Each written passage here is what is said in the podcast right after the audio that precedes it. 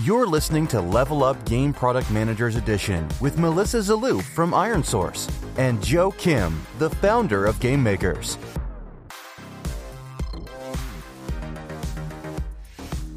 Welcome back, everyone. You're listening to Level Up, the podcast for people who love making, growing, and of course, playing games.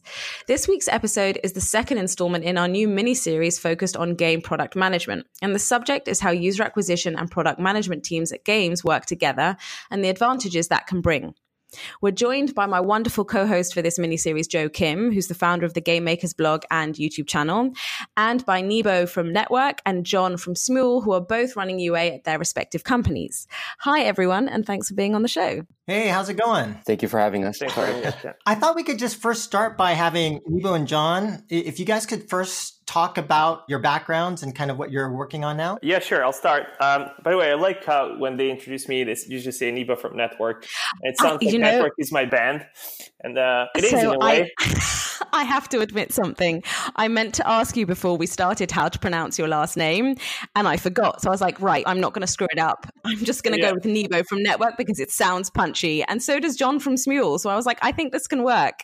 Um, but yes, if you, I mean, how do you pronounce your last name? I usually say Radovic. It's Radovic, actually. Um, that's but, what I uh, thought. It, I, so that's what. okay, well. Yeah, but it's it's funny though because uh, before I was Nebo from N3TWORK, I was Nebo from Machine Zone. That sounded like a band as well. So yeah, okay. I'll start. I'll, I'll tell more about myself. Um, I'm Nebo. I run UA at N3TWORK. Uh, N3TWORK is a mobile game developer based in San Francisco. Uh, we're best known for the game uh, Legendary Game of Heroes. Um, recently, we na- announced a partnership with uh, Tetris.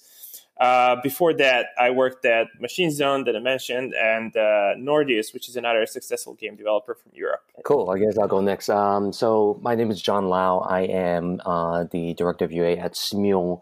And if you don't know, Smule, Smule is a 11 a year old, very music oriented app company based in San Francisco. Uh, you probably know of our legacy app uh, Sing Karaoke, uh, which has recently been rebranded as Smule. Like many people within the UA industry, I actually started my professional career in banking. And uh, one day I decided banking was too boring. Uh, reached out to a, f- a friend of mine uh, by the name of Adam Ben David and joined a company called Supersonic, which is uh, eventually acquired or merged with uh, ironSource. Um, and from there, it really kind of springboarded me from the supply side to demand side and into UA, and I've never looked back. Great. And just as a reference for people in the audience, we actually discussed this topic in terms of the collaboration and integration of user acquisition and product management teams.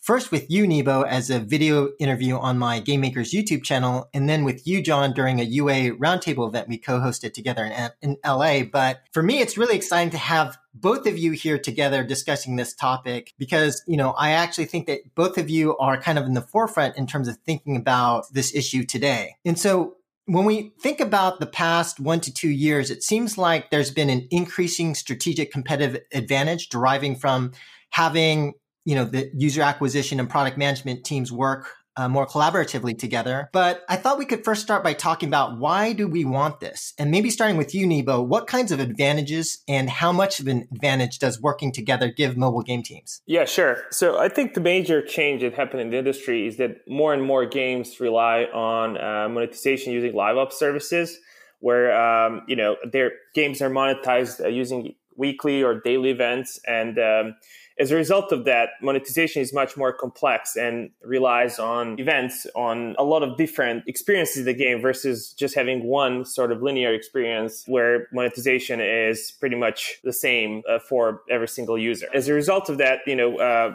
we had to change the way we approach user acquisition because so much depends on the events. We had to like track how monetization changes when we implement different things in the game. And what what really this allowed us to do is to be more aggressive on the spend side and understand better how and where we can spend money to grow the game. If you're a small company such as N3TWORK, we're around 100 people. This is really crucial for, you know, maintaining your cash flow and making sure that, you know, you grow as aggressively as possible while maintaining your payback windows and making sure the company is financially healthy. And, and Nebo, just to get a little bit more specific in terms of what you know that the two teams are collaborating with together, would it be things like coming up with ROAS yield targets? planning UA spend. Could you be a little bit more specific in terms of some of the specific things that are, that are being worked on together? Yeah, of course. Um, so it's pretty much all of the above. Um, so in the beginning of the month, we define ROI targets together. Uh, when you work with PMs, and I believe that's something we'll talk about later as well, it's important to kind of find the common language with the PMs and, you know, under, like define targets that are easy to understand for both teams. So if it's RI for the UA team, it's be like a D7 or whatever DX ARPI for the game team. Uh, and then we figure out like what the budget is for that month, um, what the CPI targets and like MPU or like paying conversion targets are for the month. And then based on that, we try to estimate what the revenue for the month is going to be and what is the number of paying users, uh, the highest number of paying users going to be in the game. So once we have that plan, we make sure that we bring as many players in the game and payers in the game that month uh, to hit the target. And the game team makes sure that those users are monetized well so we can hit the revenue target together. And then, John, I, I know one of the um, applications applications that you talked about was more on the FTUE and, and, user experience side. Could you talk a little bit about that? Sure. Um, so uh, specifically, when I was at Play Studios, we had a portfolio of um, slot games one of the things that we identified as somewhat broken was that slot innately is a very niche product. And a lot of the people that we are acquiring through user acquisition channels are existing slot, mobile slot users, uh, whether it is uh, existing mobile slot users from our existing portfolio or potentially other uh, slot games. So I guess this flagship game at the time, uh, My Vegas, the FTUE experience was really teaching someone how to play slots. It's to me that's akin to you know teaching you know the World Series of Poker champion how to play poker for the first time. It didn't make a lot of sense. So we started to take a, a step back, uh, along with the designer, along with the product manager, to really re-examine how that flow should work, and taking a look at who we are acquiring from user acquisition channels. So, for example, if we're running a, a value-based lookalike on our payers and and acquiring them on Facebook, we could safely assume that some of these users are existing slot payers or players. They're likely uh, paid sometime in their lifetime. Um, so, should we then give them the same FTUE experience that teaches them how to play slots? If not, how can we redesign that experience that accentuates the value proposition of My Vegas at the time uh, without making them feel like we're taking them back to kindergarten? And I think that was a very interesting kind of test that we ran um, that gave us some really deep insights as to how we could redesign not just the FTUE, but also the rest of the user lifecycle. Nebo, you talked about how as monetization became more complex, it led to UA teams and PM teams kind of working more closely together when you talked to, about live ops. How does ad monetization kind of fit into this? Does it create a different kind of collaboration or is it kind of more of the same? Yes, we need to work more closely together to make sure that everything's working optimally. Yeah, so ad monetization in our case is handled by the UA team and Legend Legendary as a game is not big on the monetization side of things. So I might not be the best person to say that, but um, I play a lot of idle clickers and idle games. And, you know, based on, on how frequently uh, placements change and, you know, all the things that I see happening in those games, I'm pretty sure the PM teams even there work closely with UA to make sure that RPI is high, that they can buy aggressively against those targets. But um, again, I'm not the best person to, to provide this answer. Um, I guess I can add a little feedback there. At Play Studios and now at Smule, um, when I first started in both companies, ad monetization was looked upon as kind of like this kind of filthy thing that no one really wants necessary to do. evil. It's like necessary evil, right?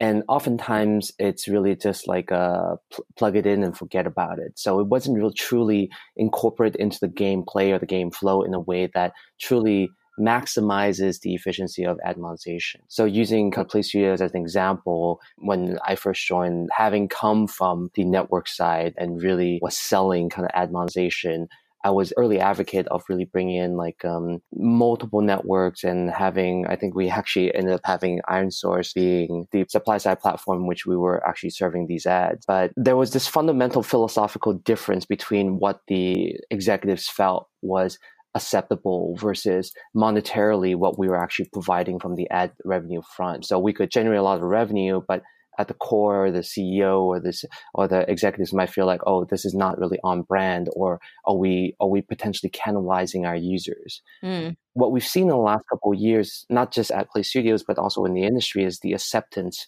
of ad monetization as a revenue channel. Mm. Right. So we don't look at it as something different. Rather, it's another tool within our tool set in which we could effectively monetize our users. Um, it's no different from IAPs, no different from developing a new feature. And what's interesting is that like um, both at Smule and at Play Studios, they fully started to adopt this idea and have someone in house that's truly working on this full time.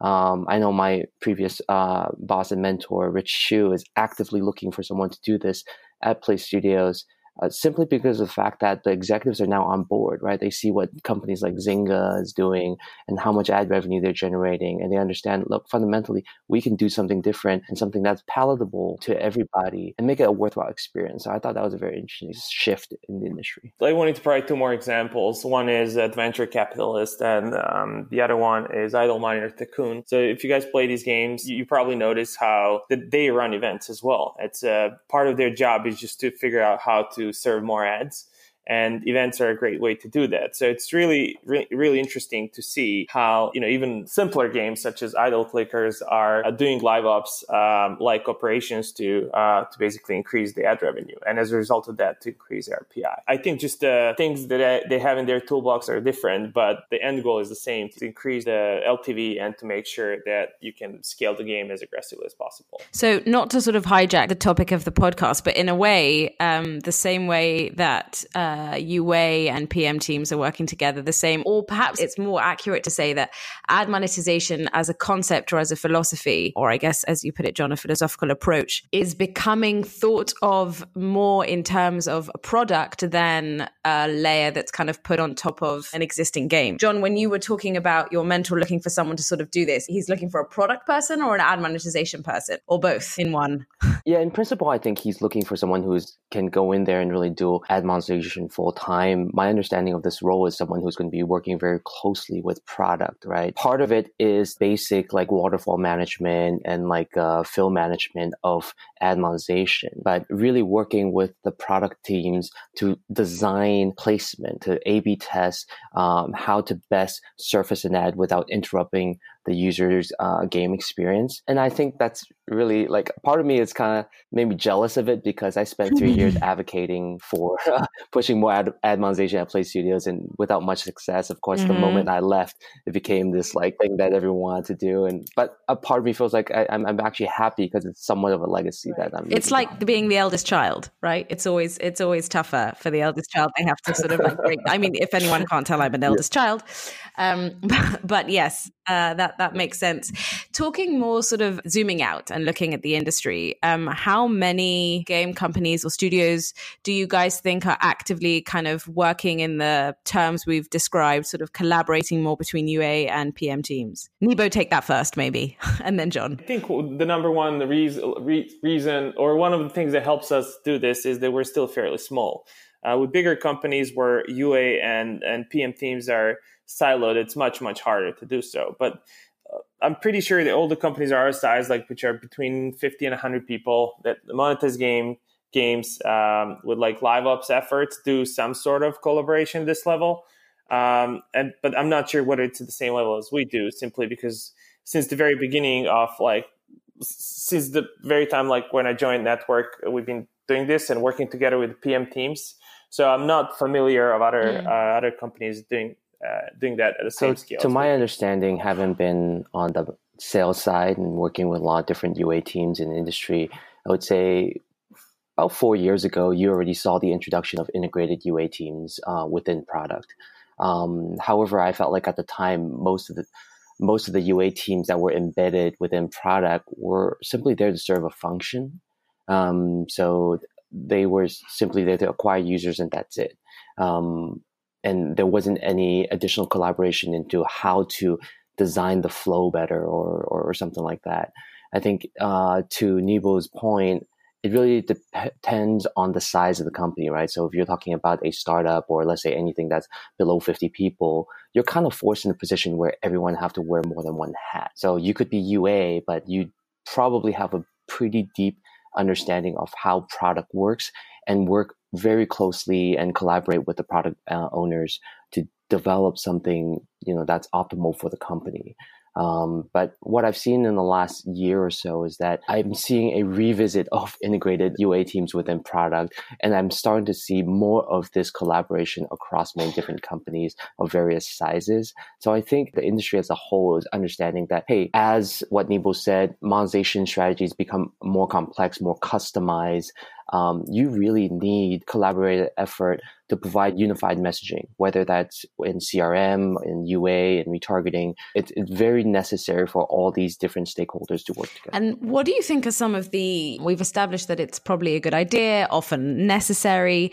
What are some of the reasons why it doesn't happen? Um, are they sort of purely operational? Nebo, you sort of mentioned if teams are traditionally siloed, then it's very difficult to bring them together. If they were sort of like merged from the start, then it works well. Is it operational or is it more sort of character driven or ownership? Ownership driven? Is there any reluctance uh, between teams to work together? There's definitely some reluctance simply because, you know, we're all busy with our like day to day, you know, operations. And, you know, the easiest thing to do is just say, hey, I'm in charge of you. I don't, I don't care what's happening in the game. You guys figure it out. You know, I'm 100% sure the users I bring in the game are high quality. It's your fault. Uh, mm-hmm. And you just, that's mm-hmm. pretty much where you stop caring about, about the outcome of your company.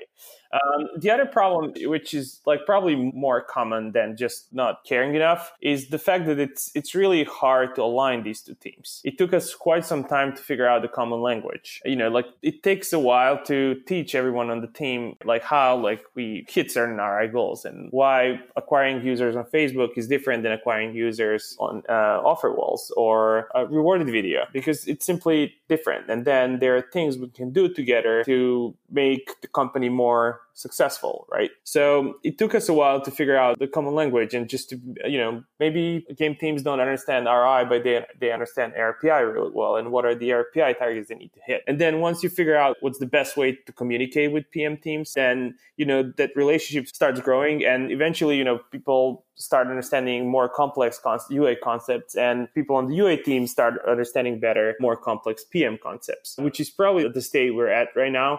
I mean, the data science guys or some of the more experienced PM guys on the on the legendary team understand really well, you know, what UA team does and what are the channels we're buying from and what are the specifics of the channels, which I find quite quite unique. Uh, and that's something we've been working on for two years. But to provide a short answer, it's not simple. You know, it, it requires us to focus on one common goal and then to work together to get to it, to define a common language and then to make sure you know we build that relationship or grow that relationship over time. Yeah and from my experience it seems like a lot of the you know based on these challenges and based upon not having the realization of the benefits of having ua and pm teams work together uh, it, you know as having been in publishing for the past four years and, you know, having visited many studios, it does seem like, you know, most UA and PM teams are working in an isolation. And part of the reason that we're talking with both John and Nebo is that they seem to be on the forefront in, in, in terms of this type of co-working. But John, I remember a couple of years back, you, you had mentioned to me when you were at Play Studios about trying to have these two teams actually sit together. And I was wondering if you could actually talk more specifically in terms of you know, uh, as far as a cross team process, how should that be designed and optimized? Two pieces to that I can think of. So, first is like the idea of being closer to one another. And I think the best example I can think of is actually there's two. So, for example, at Play Studios, the Konami team in Austin and the Pop team in uh, Tel Aviv, they don't look at each function as an individual. They don't look at each, let's say, oh, you're UA, you're CRM, you're engineering. They don't look at each other as, okay, your, your own respective team. They look at the product as one team. So, for example, using Konami, um, the live ops manager is uh, seated next to the uh, person who's managing the UA, who's seated next to the product manager and the engineers, so that um, there's a, a clear understanding of the business needs and the business requirements. Very much to what Nebo said earlier about understanding, hey, what are the product goals this month? And from that, uh, each respective team will design collaboratively how their different functions can serve to kind of hit that goal.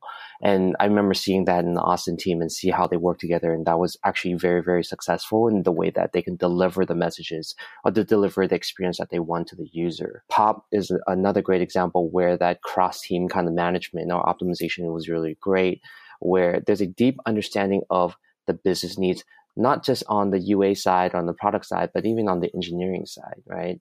Because oftentimes when I personally work with an engineer, they see things in a very specific structure. Um, so uh, one example I can give is like when one instance in-app messages broke uh, within one of the apps. And the engineer was like, well, what's the big deal? We could just, you know, do a hot fix on the next release.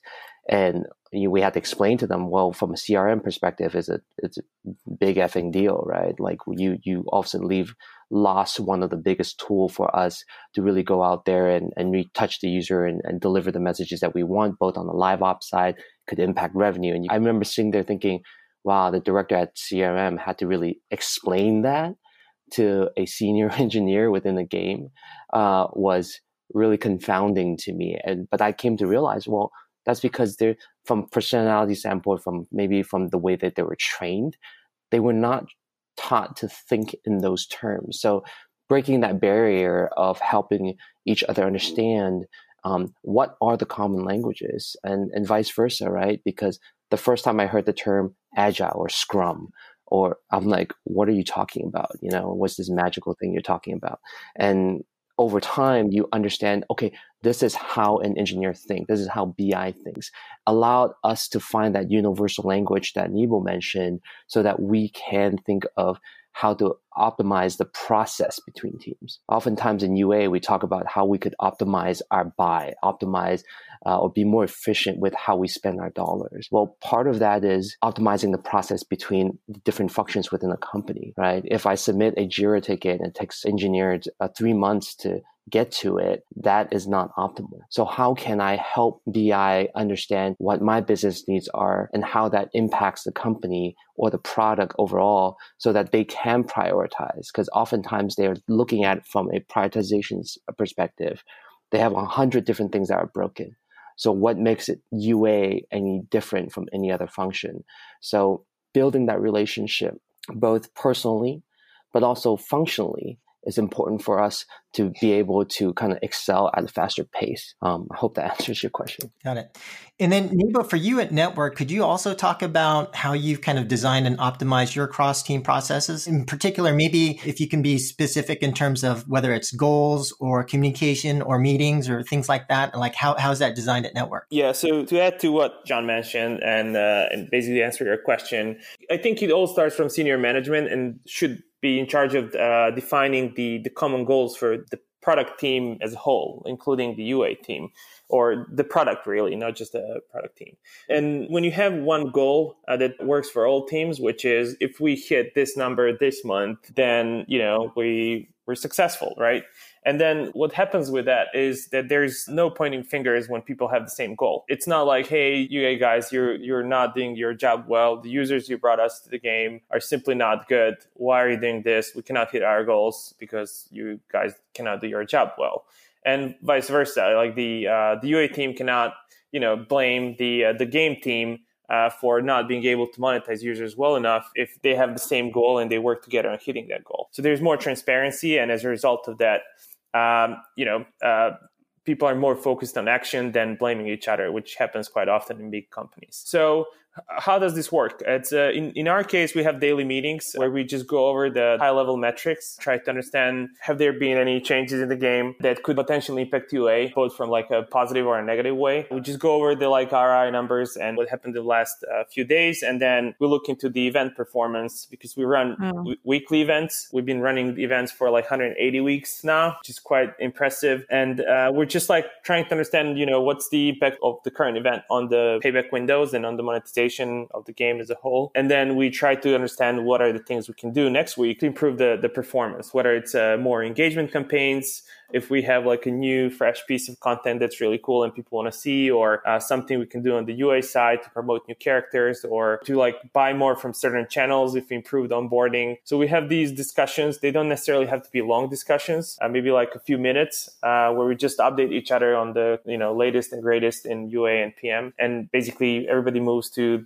their own respective teams and uh, continues working on whatever they're working on. But key here is to have like a process and to be transparent with each other and just make sure that everybody understands what's going on on each sides. Uh, whether there are any significant game changes or UA changes that could change the way the game monetizes. Hey, Nebo, quick question.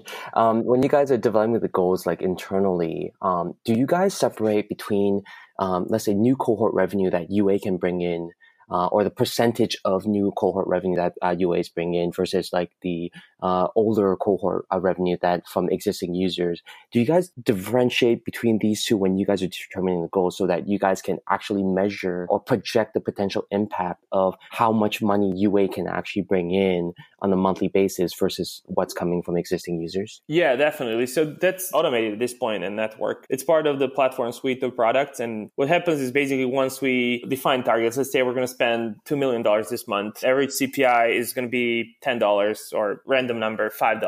Um, average payer conversion rate is going to be 3%. I'm just like giving you random numbers. And then we figure out, okay, if we hit these numbers, this is how much money uh, like same month's cohort is going to contribute. Let's say it's going to be 15%. So we're going to make 300K out of the same month's cohort, August cohort in this case, and all the other revenues coming from older cohorts. But because we understand the LTV curve really well, uh, we can basically automate that process. And we just need to input what the UA spend for the month is. And uh, the, the script or the uh, Cavendish product, as we called, is just going to provide us an answer on what the mm. monthly revenue target is. So, Nebo, thanks for your response. I just wanted to actually highlight for our audience the point that you made about user acquisition and product management teams actually having an aligned goal. And just wanted to highlight just how important that is because in practice, as you pointed out, a lot of user acquisition teams and product management teams can come at odds and have this kind of blame game happen where they become more adversaries rather than partners working together. And in many cases, you know, having that collaboration and common goal could be very critical to the success of a game. So I uh, just wanted to highlight that point. I actually, I have a question about timing, I guess do you guys find that collaboration is more important or becomes more critical at different stages of kind of a game life cycle? Um, is soft launch kind of a very heated time of collaboration and it sort of tails off and then sort of recharges around specific events, let's say. Or, I mean, you know, you've both sort of described systematizing or I guess creating processes around bringing these two teams together. But do you find that there are sort of certain times in a game's life cycle where you are working more closely together because it's simply unavoidable? I can go first. I think realistically and ideally is uh, from the dawn of a game um, the these teams are working closely together. Because a lot of times right now what we're going through or at least what i'm going through is i'm trying to build this process into an existing process right? So you have what's existing is that these teams don't talk to one another or they don't collaborate together as closely as they should. And it's very hard because you have to break a lot of habits. You have to break a lot of like uh, existing processes in order to implement new ones.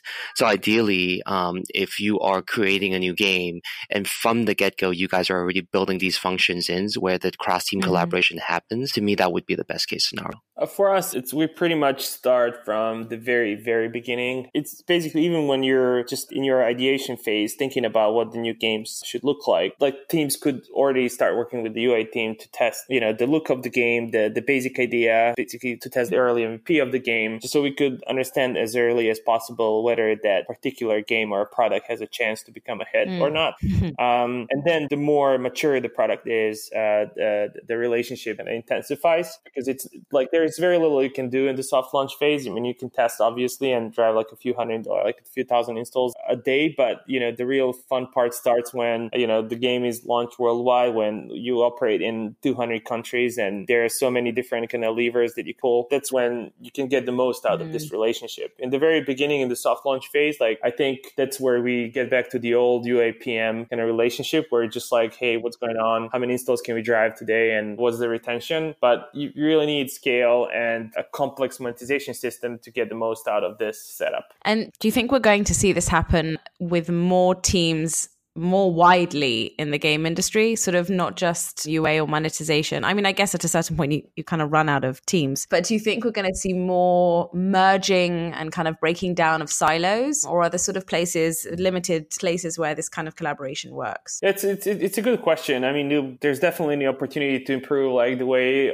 you know our teams work with UA and data science. But there's a point where that's not really efficient. It's like, okay, should all teams work with all other teams? I'm pretty sure sure if you study organizational management, whatever, different management schools that somebody tried that at some point, just wanting to create super flexible teams. But at some point, like you reach a point of diminishing returns and that's not really smart. With UA and PM teams, you're like di- directly working on a very specific thing, which is make the product make more money or directly contributing. And that's, you know, that's a very important goal for the company. And as a result, makes a lot of sense for those teams to work together. But, you know, UA team, you could argue that makes the same, same sense to work with the CS, CS team or QA team. But I guess that the benefits of those two teams working together are not as high as the benefits that we get from working with the PM team. Right. And not higher than the costs of trying to make them work together. Yeah. Yeah. I mean, we should look at everything through like an RI lens uh, in a company. And in certain cases, like the RI is simply not there um, to use the UA lingo. Mm-hmm. No, I 100% agree with what Nebo is saying. I think, um, you know, what I'm seeing now is user acquisition teams are starting to better understand how product lifecycle works, how to um, build or design a marketing strategy around what product is doing, and vice versa. Having product understand what are the levers that UA can actually pull. Right, it's not just go. Oh, there's a magic button called scale and volume that we could just press um, yeah, if, if only, right? And but beyond just product, I think going back to what I was saying earlier about cross team process management, um, it's really um, working closely with like BI or or analytics. Um, of course, if you guys don't have an embedded member or at least a, a dedicated member of, for us at Smule, we have centralized BI engineering, we have centralized analytics. So we oftentimes have to go to them uh, for support for various items.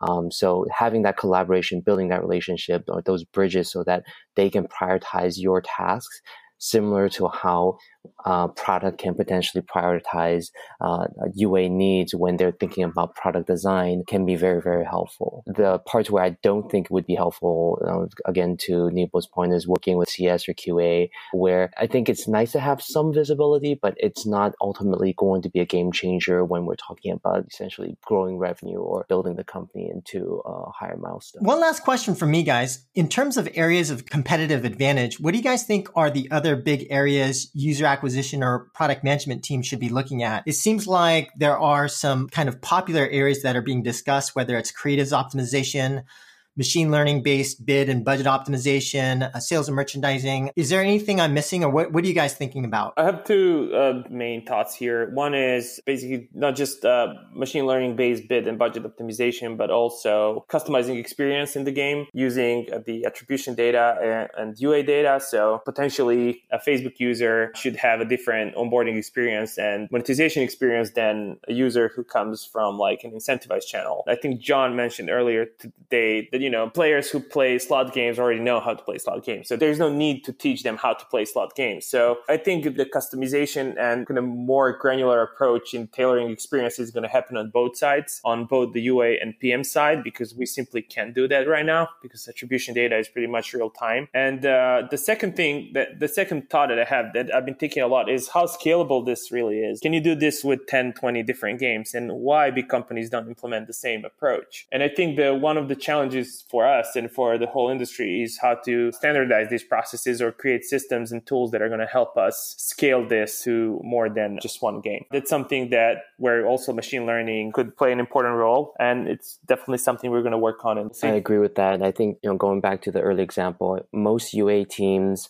don't only manage new user acquisition, but oftentimes retargeting and, and bringing lapsed users back into the app. And I think a true competitive advantage is for UA to really study the user lifecycle and understand, you know, what are the pushers and pullers that is leading a user to come or go. So using retargeting as an example, you know, do we truly know why someone churned for what reason, right? Slots, for example, did someone leave because they were bored of the content or did someone hit a losing streak and lost all their funds and, and they rage quit? Now, these are fundamentally two very different reasons why people are leaving. So should we then design a different way of reaching them back out to them, right? To, to understand what is the value prop of us trying to get that user to come back. And when they come back, what type of experience will we give them, right? Are we just going to plop them back to exactly where they were when they left? Or are we going to design something like a returning user user experience for these people? Nebo had a great point about scalability. It's very hard to scale once you slice and dice something so fine and so thinly. It's going to be a challenge to understand, okay, how can we group these individuals into manageable uh, segments so that we can scale this? And I think that's where um, machine learning will definitely play a part. And interestingly enough, that's actually something we're looking at. So, guys, that was super interesting. Thank you, John from Smule and Nebo from N3TWORK, for being with us. Thank you. Thank you for having us. It's been very interesting. And thanks, everyone, for listening. Tune in next episode for more game product managers talking all things GPM related here on Level Up.